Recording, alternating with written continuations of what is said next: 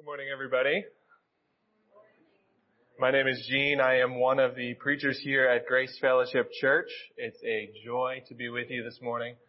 A special welcome to anybody who is visiting. We're so glad that you're here. Thank you for coming. What is your glory and your joy in life? What gives you purpose? What gives you meaning? On a deep level, yes, this is my fourth question for you this morning. What is your point for existing? Is it your family? Your children? Maybe it's your career or your job title? Your schoolwork? Your GPA? Is it being entertained? Is it movies, books, video games? Is it taking really good care of your car? Is it being with your friends? Your pets? Is it your comfort? And I'm not intending to say anything about any of these. I'm, I'm just trying to get your brains jogging this morning. What is your glory? What is your joy in life? The Christian answer is what? It's God. Right? God is my point for existing. God is my glory. God is my joy. And there's strong biblical foundation for this. This is true. And while I don't think Paul would disagree with God being our glory and our joy, he does say some pretty strong things in this morning's passage. Do you want to know what Paul calls his glory? What Paul calls his joy? Then let's dig into 1 Thessalonians 2 and 3. And I pray that these, these biblical words, they shift your thinking in your hearts a bit toward, toward the words of the Bible. As you consider, what is my glory? What is my joy? Last week, Peter taught us from chapter 2 how to help those we love. This week, we'll learn what happens when we're apart from those we love and how communicating with those we love from afar, how it's really sweet. This morning we'll see that a biblical understanding of ministry produces concern. Yet true success creates ultimate dependence. And that's on your outline. That's where we're going to work through the, or how we're going to work through the text this morning. So especially if you're new, um, welcome. We have been going through the book of First Thessalonians uh, recently, and we've seen a couple things. We've seen that the life of the church is a life of faith, love, and hope. We've seen early on in this letter of Paul's that he is greatly thankful. He, he is grateful for the, the Thessalonians in the fact that they came to faith while Paul was with them. We've also seen that Paul is no longer with them. He was torn away from them. And so he's writing this letter to them from another city. And he was torn away from them because of persecution, because of hatred toward Christians. And put yourself in Paul's shoes for a minute. If you were a church planter and you just started this church, a bunch of baby Christians, then you get torn away from them, what you might, what might you be wondering? You'd probably be thinking, are they still Christians? Are they still following Jesus? They were just a bunch of baby Christians. So go ahead and turn to 1 Thessalonians 2 and we're going to find out how the Thessalonians are doing. Let me pray. Father, we, we give you praise and thanks this morning. Thank you for Paul. Thank you for his example. Thank you, Lord, for how, how deeply he cared for his disciples. And Lord, as we look to Paul, help us to this morning look beyond Paul and to see someone greater. Would you work in our hearts this morning? Would you draw us closer as a church, unify us and help us to love one another? even as Paul loves these people. We pray in Jesus' name. Amen. So, 1 Thessalonians 2, starting in verse 17. And I'm going to read all the way through the end of chapter 3. But since we, Paul, Silvanus, and Timothy, since we were torn away from you, brothers, for a short time, in person, not in heart, we endeavored the more eagerly and with great desire to see you face to face, because we wanted to come to you. I, Paul, again and again. But Satan hindered us. For what is our hope or joy or crown of boasting before our Lord Jesus at his coming? Is it not you? For you are our glory and joy. Therefore, when we could bear it no longer, we were willing to be left behind at Athens alone. And we sent Timothy, our brother and God's co-worker in the gospel of Christ to establish and exhort you in your faith that no one be moved by these afflictions. For you yourselves know that we are destined for this. For when we were with you, we kept telling you beforehand that we were to suffer affliction, just as it has come to pass and just as you know. For this reason, when I could bear it no longer, I sent to learn about your faith for fear that somehow the tempter had tempted you and our labor would be in vain. But now that Timothy has come to us from you and has brought us the good news of your faith and love and reported that you always remember us kindly and long to see us as we long to see you. For this reason, brothers, in all our distress and affliction, we have been comforted about you through your faith. For now we live if you are standing fast in the Lord. For what thanksgiving can we return to God for you and uh, for all the joy that we feel for your sake before our God as we pray most earnestly night and day that we may see you face to face and supply what is lacking in your faith. Now may our God and Father himself and our Lord Jesus direct our way to you. And may the Lord make you increase and abound in love for one another and for all, as we do for you, so that he may establish your hearts blameless in holiness before our God and Father at the coming of our Lord Jesus with all his saints. A biblical understanding of ministry produces concern. In this section, we see Paul's concern, right? Paul describes how they were torn away from the Thessalonian church because of the affliction that Dan Miller preached on in chapter 1. And when they were all together in Thessalonica, the persecution against Christians, especially Paul, Silvanus, and Timothy, it just became so bad that they had to leave. Likely, they might have been killed if they didn't leave. And in doing so, they had to leave the church behind. But this passage says that they were torn away in person, not in heart. They yearned to see their friends again. Verse 18. We wanted to come to you, but Satan hindered us. Why, might you ask, did they want to see the Thessalonians so badly? Why is there this connection between them? Verse 19, for what is our hope or joy or crown of boasting before our Lord Jesus at his coming? Is it not you?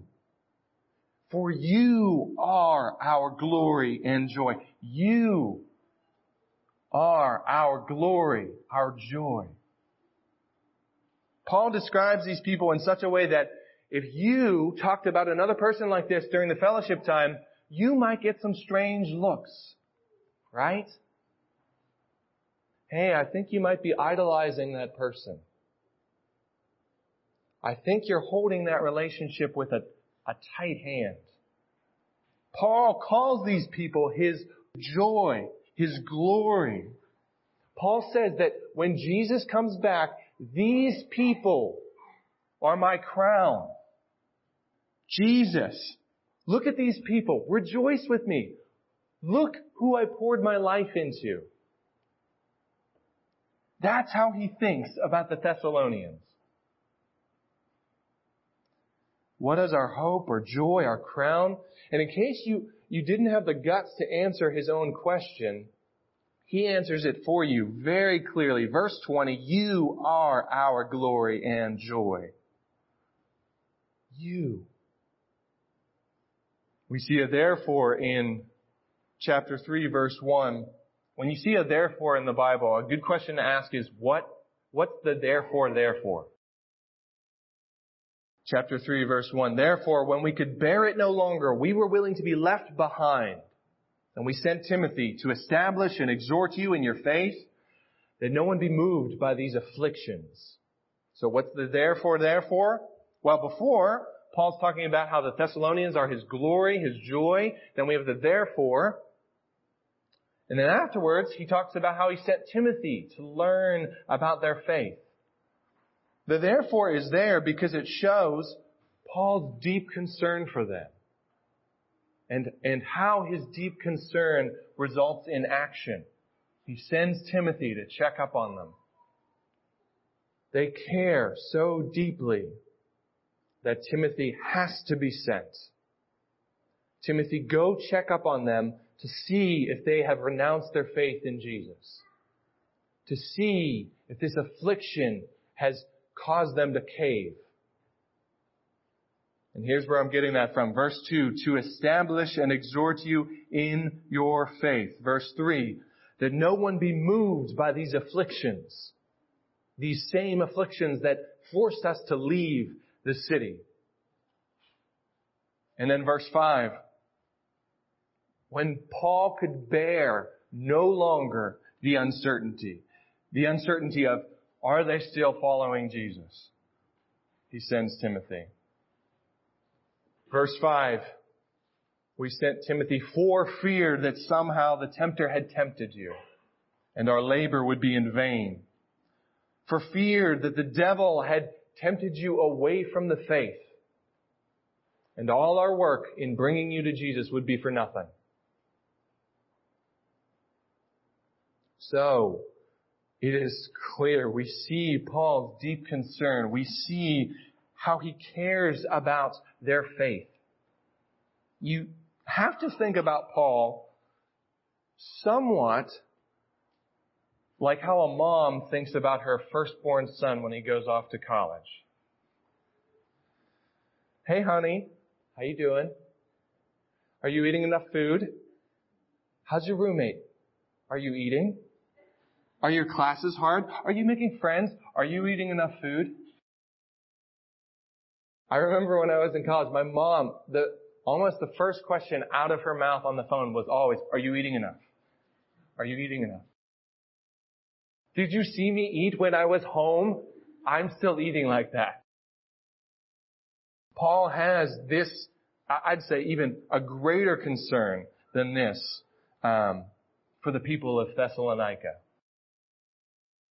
And this all matters because it shows how highly Paul prizes these people, how highly he prizes their faith.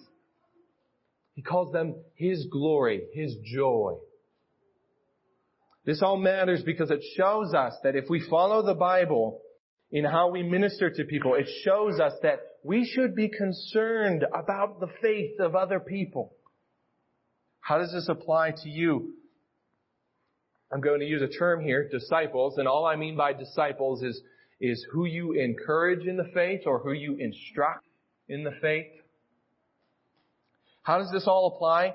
Show care and concern for the faith of your disciples. Show care and concern for the faith of your disciples. One example of how I did this poorly recently is what happened when my friend called me the other night.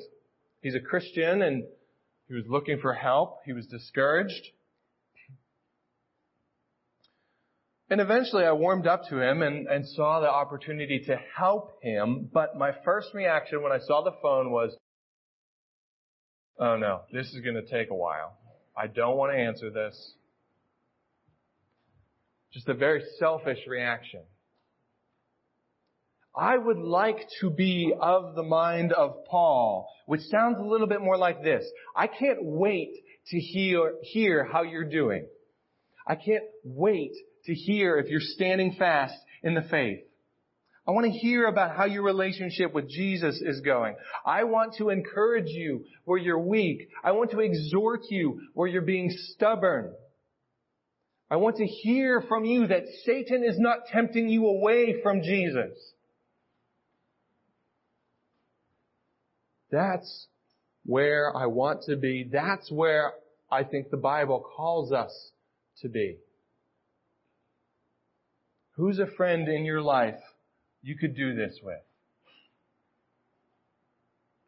When you consider those you love, those you disciple, uh, those you minister to, and this doesn't apply just to people in full-time ministry. We're all called to make disciples of Jesus as we follow Jesus. So when you consider those people, do you care about their faith this much? Do you call them your glory, your joy? Can you bear it no longer when you haven't heard from them for a while? Do you wonder if they're standing fast with Jesus or if they've been tempted by Satan? When you think about Jesus coming back in the sky, do you think about these people? Jesus, rejoice with me. Look at these people. Look who I poured my life into. I think if we embrace this biblical understanding of ministry, I think our relationships would look much different. So I encourage you, ask the Lord to to deepen your care and your concern for the faith of other people. A biblical understanding, it, it produces concern. So let's transition. True success creates ultimate dependence. True success creates ultimate dependence. So I won't reread it, but the next section, verses 6 through 13, it starts off with a, a relief. But now. But now that Timothy has come to us from you and has brought us the good news. So they were wondering how they're doing, but now Timothy comes back with the report. Now he has brought the good news. It's encouraging. It's relieving. what does Paul say about Timothy's report? Verse 6, the Thessalonians always remember them kindly. The Thessalonians long to see them as Paul, Silvanus, and Timothy long to see the Thessalonians. It's encouraging and relieving. And what fruit does it produce? Verse 7. In all our distress and affliction, we have been comforted. So Paul and Silvanus and Timothy, they're still going through affliction even though they're not in Thessalonica. And they take comfort. You know what, Silvanus? This affliction is terrible. It's unbearable. But you know what? I take comfort. You know why? Because the Thessalonians, they're still following Jesus Christ. And I take comfort from that, even in my affliction. And just in case you didn't catch on to the fact that the Thessalonians are Paul's glory and Paul's joy, he says something equally stunning. Verse 8. For now we live if you are standing fast in the Lord. We live on what condition? If you are standing fast in the Lord. Their life is wrapped up in the faith of these people. Their lives, their, their breath. Another translation says, now we can breathe again if you are standing fast in the Lord. It's as if Paul, Silvanus, and Timothy, they're underwater. They're, they're not breathing. running out of oxygen. And until they know how the Thessalonians are doing, they are still underwater. But when Timothy comes back with the good report, it's as if they break through the surface of the water. I can breathe again. I know that they're still following Jesus. What a relief. Oh, how we live if you are standing fast. Do you care about the faith of others like this? Next, Paul asks a rhetorical question. Verse 9, For what thanksgiving can we return to God for you? And he goes on, his point there is that he can't return sufficient thanksgiving to God for all the joy that the Thessalonians give him. They are such a sweet gift to Paul and Silvanus and Timothy. So, we, we see much success. They started a church. The church believed in Jesus. They had to be taken away. But then when they checked back up on the church, they're still faithful to Jesus. So huge success, right? But even in the success, Paul knows that he's dependent on the Lord. Let's look at uh, verse 11. Paul starts to pray to God.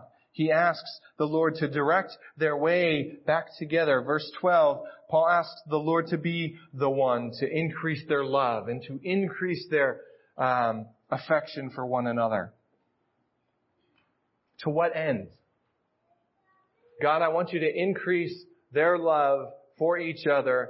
Verse 13, so that they may be established blameless in holiness when Jesus comes back.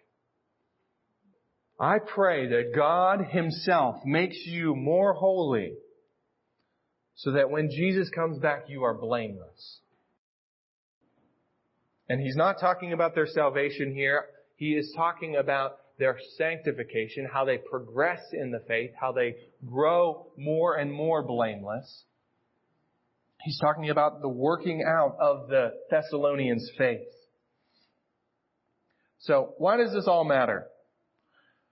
This all matters because it shows, even in success, we need to be dependent on God. Even in great success, Paul prays to the Lord to be the one to work. Paul doesn't rest on his laurels. He doesn't say, wow, I did a great job. They're still with Jesus. No, he, he gives God glory and he says, God, we need you to be the one to increase their love. How does this apply to you? Two applications. Number one, when you are afflicted, take faith or take comfort rather in the faith of other people. when afflicted, take comfort in the faith of other people. The next time someone makes fun of you for being a Christian, or the next time somebody treats you poorly because you say, I follow Jesus, think of a dear Christian friend of yours and then take comfort in their faith. Maybe they live here in town. Maybe they live across the country. Maybe they live in Japan. Think about that person and the bond that you share because of the faith in Jesus and take comfort even in your affliction. Second application for you, pray for God to continue to work. Now that you have that person in mind, pray for that person. As Paul prays that the Thessalonians would grow in love, pray for that person that God would be the one to make them love more. That God would make them love people in the church and people outside of the church. Paul says, for one another and for all. He's talking about for those in the church and for other people. True success, it creates ultimate dependence on the Lord. And we know what Paul does here is amazing. It's great, right? Paul really loves these guys. He poured himself into them. He calls them his glory, his joy. But we know that Paul is just imaging someone else, right? Paul is just imaging the giving of himself of someone else.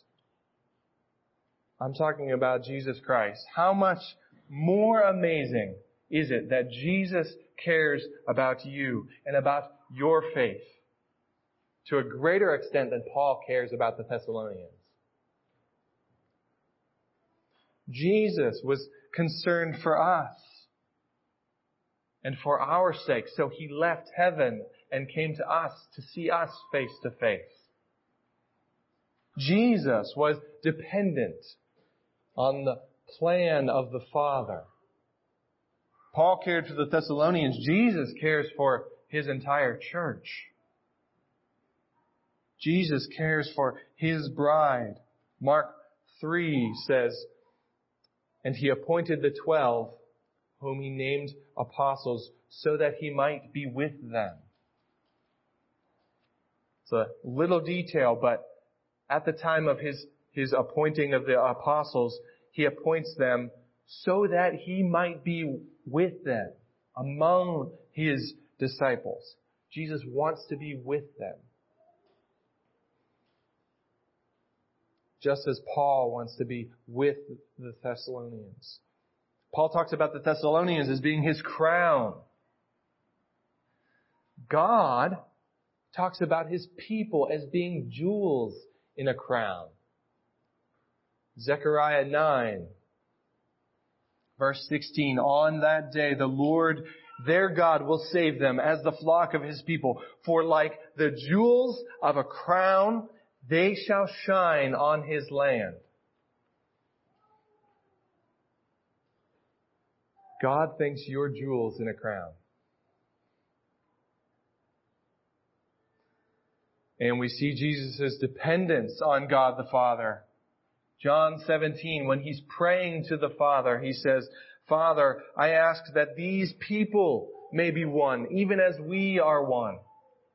And so we see that, that dependence displayed to a greater extent in Jesus Christ. Jesus poured himself out, body and, and blood, that his people might have life. Jesus purchased his people on the tree that he might save them.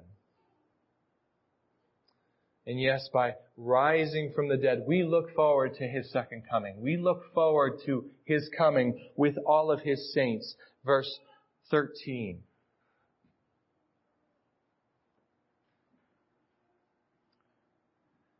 This Jesus is amazing. And I, I do want to be clear. I, I am not saying that we can earn our salvation in how well we care for our disciples.